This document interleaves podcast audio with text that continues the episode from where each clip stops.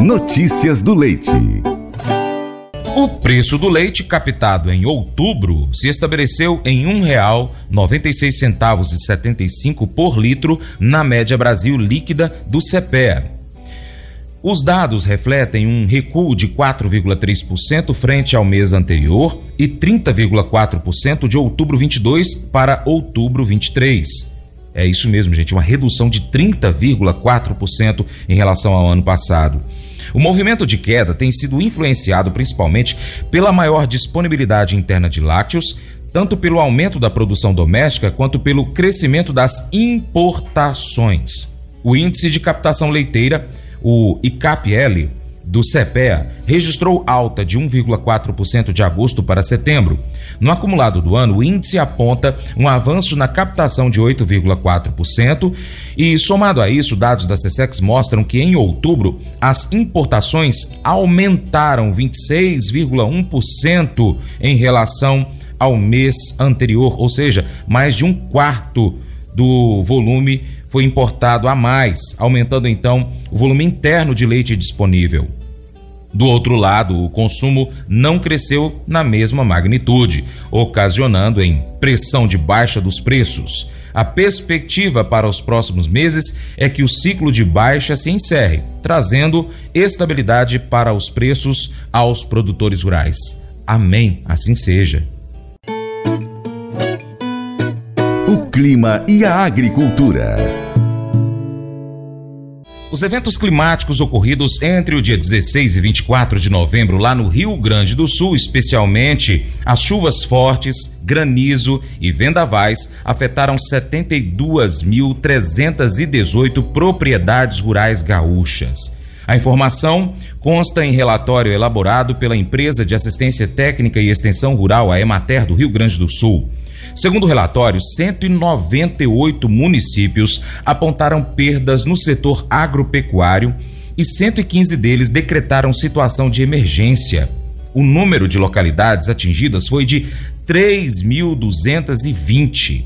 Em relação à infraestrutura, 37.640,65 quilômetros de estradas, eu vou repetir o número, 37.640,65 quilômetros de estradas vicinais foram afetados. 1.238 comunidades enfrentaram problemas de escoamento da produção. Ao todo, 434 fontes de água foram contaminadas 8,4 mil famílias ficaram sem acesso à água potável. O número de produtores que tiveram suas construções e instalações afetadas chegou a 6.307, sendo que foram prejudicados 63 armazéns, 71 silos, 242 estufas de fumo, 1.161 estufas ou túneis plásticos para horticultura, 578 aviários, 772 açudes e 229 pocilgas.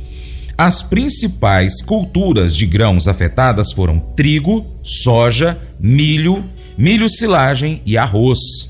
Os prejuízos nas áreas de produção atingiram 120,6 mil hectares, com uma estimativa de perda de mais de 205 mil toneladas. As perdas nas lavouras de soja foram reportadas por 4.006 produtores, afetando 83,5 mil hectares. As lavouras de milho 131,6 mil toneladas perdidas, 67,4 mil hectares, prejudicando 10.302 agricultores.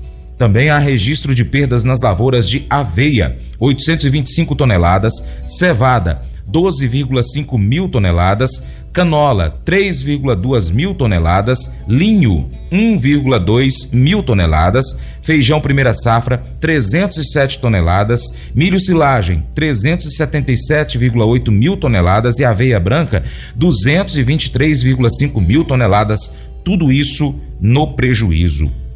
O total de produtores com prejuízos no setor de grãos chegou a 19.711 produtores. Em relação à fruticultura, 6.915 produtores registraram perdas na produção. As culturas mais afetadas foram uva de indústria, maçã e bergamota. Outros 2.923 produtores indicaram prejuízos de olerícolas. 9.165 apontaram danos na produção de fumo. Sobre as pastagens, foram atingidos 15.320 hectares de pastagem nativa, 24.290,5 hectares de pastagem cultivada, 6.440 hectares de silagem, total de 5.932 produtores prejudicados. A atividade, e só lá no Rio Grande do Sul, hein, gente? A atividade pecuária nas regiões afetadas registrou problemas para 286 produtores. Foram perdidos 260 bovinos de corte, 29 de leite, 181 suínos, cerca de 167 mil aves comerciais, 72 toneladas de peixes, 5.160 caixas de apicultura. Na produção leiteira, 7,69 milhões de litros de leite não puderam ser coletados. 3.412 produtores foram prejudicados, conforme informações do portal Milk Point. Mas eu vou dizer uma coisa pra você, viu? É, se quiser colocar propaganda sua aqui nesse programa, ó, eu vou dizer um negócio, você vai ter um resultado bom demais, senhor. É isso mesmo, é facinho, facinho. Você pode entrar em contato com os meninos ligando o telefone deles, é o 38, é o 991810123, bem fácil. É muito bom porque aí a sua empresa vai sair dentro de um programa que é ligado aí ao homem para mulher do campo. É nós que vai estar tá assistindo e também vai ver sua propaganda. É bom ou não é? Somos confrontados com uma mensagem poderosa sobre o poder da compaixão e da bondade no livro de Provérbios, capítulo 14, verso 7 na Bíblia. A passagem destaca como a generosidade e a preocupação com os menos favorecidos podem ser uma fonte de bênção, não apenas para aqueles que a gente ajuda, mas também para nós. A mensagem nos lembra que ao negligenciarmos os necessitados e oprimidos, nós desconsideramos não apenas suas necessidades físicas, mas a oportunidade de sermos instrumentos de Deus para aliviar o seu sofrimento. A compaixão e a bondade não são apenas virtudes morais, mas expressões práticas de amor e cuidado pelos outros. Somos desafiados a não fecharmos nossos corações diante das necessidades dos que nos rodeiam, mas a agirmos com misericórdia e generosidade. Essa atitude de preocupação genuína com o bem-estar dos menos favorecidos é uma manifestação do amor de Deus em nossas vidas Além disso, quando nós somos generosos, receberemos generosidade em troca também. Podemos então refletir sobre como nós temos praticado a compaixão e a bondade nas nossas vidas. Nós estamos dispostos a ajudar os necessitados, a ser um canal de bênção para aqueles que sofrem? Esse devocional faz parte do plano de estudos Sabedoria em Provérbios 14 do aplicativo bíblia.com. Muito obrigado pela sua atenção. Deus te abençoe e até o próximo encontro. Tchau, tchau.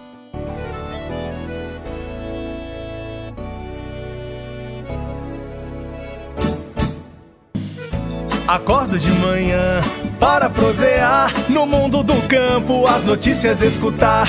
Vem com a gente em toda a região com o seu programa Paracatu Rural. Tem notícias, informação e o mais importante, sua participação. Programa Paracatu Rural. Programa Paracatu Rural.